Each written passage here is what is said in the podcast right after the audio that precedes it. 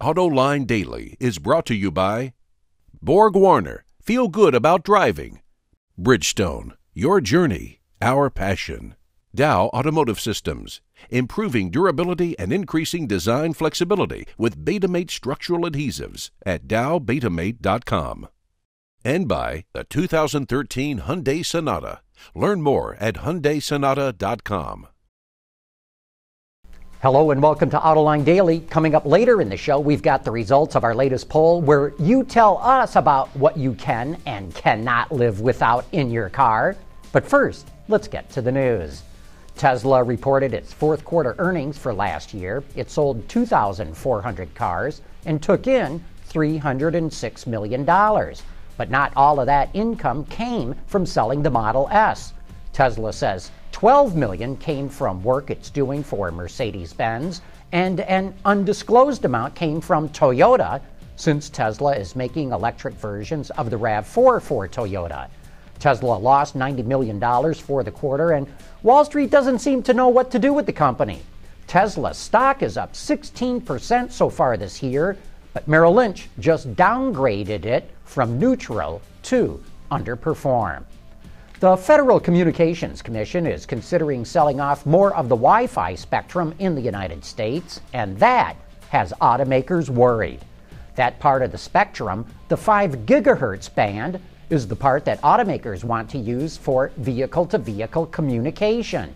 The connected car, as it's commonly known, offers to dramatically improve automotive safety by making it almost impossible for cars to crash into each other. The FCC is aware of automakers' concerns, but says that it wants to expand Wi Fi technology and increase Wi Fi speed.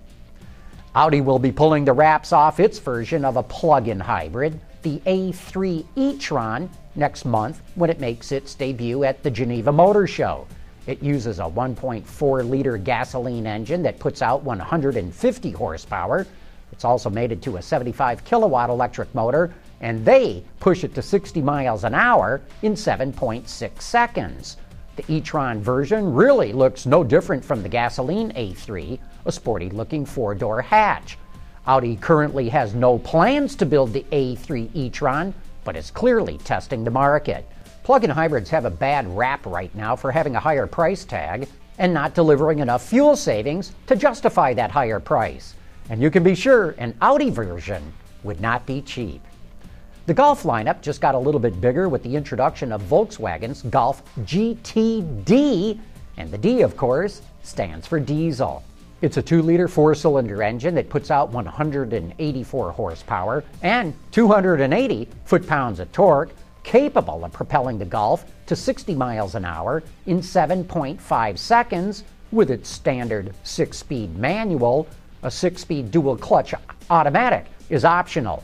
The sporty hatch looks like it's the diesel version of its gasoline powered counterpart, the GTI. We here at Autoline think the GTD would look great rolling down any street in America, but unfortunately, there are no current plans to release it here. It'll get its first public showing at the Geneva show and should hit European showrooms by June. Boy, there sure are a lot of people with a lot of knowledge in the Autoline audience. Yesterday, we showed you this picture of a dinky microvan that was shot on a trailer in Michigan. We had no idea what it is, but T Man knew. He told us this is an extended version of the Wei-Wang 306. It's made by BAIC, which claims it can seat up to eight people and is powered by a 1.3 liter engine. Thank you, T Man, for telling us what it is but I'd sure love to find out who brought it to Michigan, probably some automotive supplier, and what they are doing with it. Speaking of how smart you all are, we've got the results of our latest poll, and boy, did it generate a lot of attention. We asked you to choose what feature in your car you could live without if you had to choose between the heater, the air conditioning, or the radio slash sound system. Only 9% of you said they could live without the heater, 25% of you said you could get by without any air conditioning, and 66% of you said you would give up the radio or the sound system. You know, I'm amazed. I did not expect these results because I thought most people would get rid of the air conditioning. Coming up next, we're going to take a look at the all new Acura RLX. Proven on the track and on roads around the world, Borg Warner turbochargers improve fuel economy and reduce emissions without sacrificing performance. Borg Warner, official turbocharger supplier to the Izod IndyCar Series. California wine country is a playground for the rich, where you can find luxury in everything from boutique hotels to high end wineries and, of course, expensive cars, making this the perfect environment for a brand like Acura as it continues to rehab its image with brand new products like the RLX.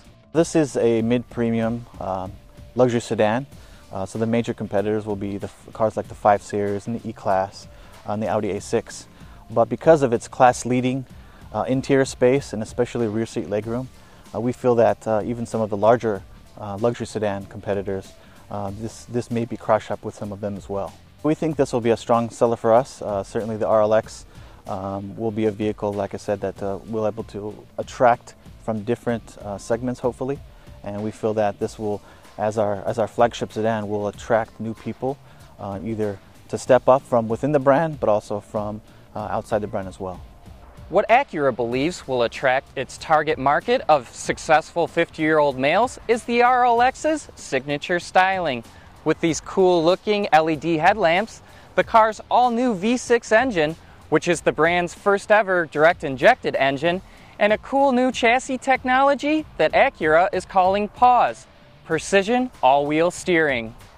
The RLX has a world's first technology with the Precision All Wheel Steer. Uh, that system is able to have independent control of the right and left rear wheels. Uh, that allows for the RLX to have a very nimble, uh, very natural, and very linear and precise handling uh, characteristic.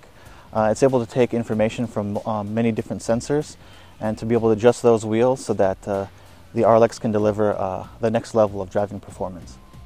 The RLX is replacing the RL and goes on sale in mid-March with a base price over 48,000 with several models available up to just over $60,000.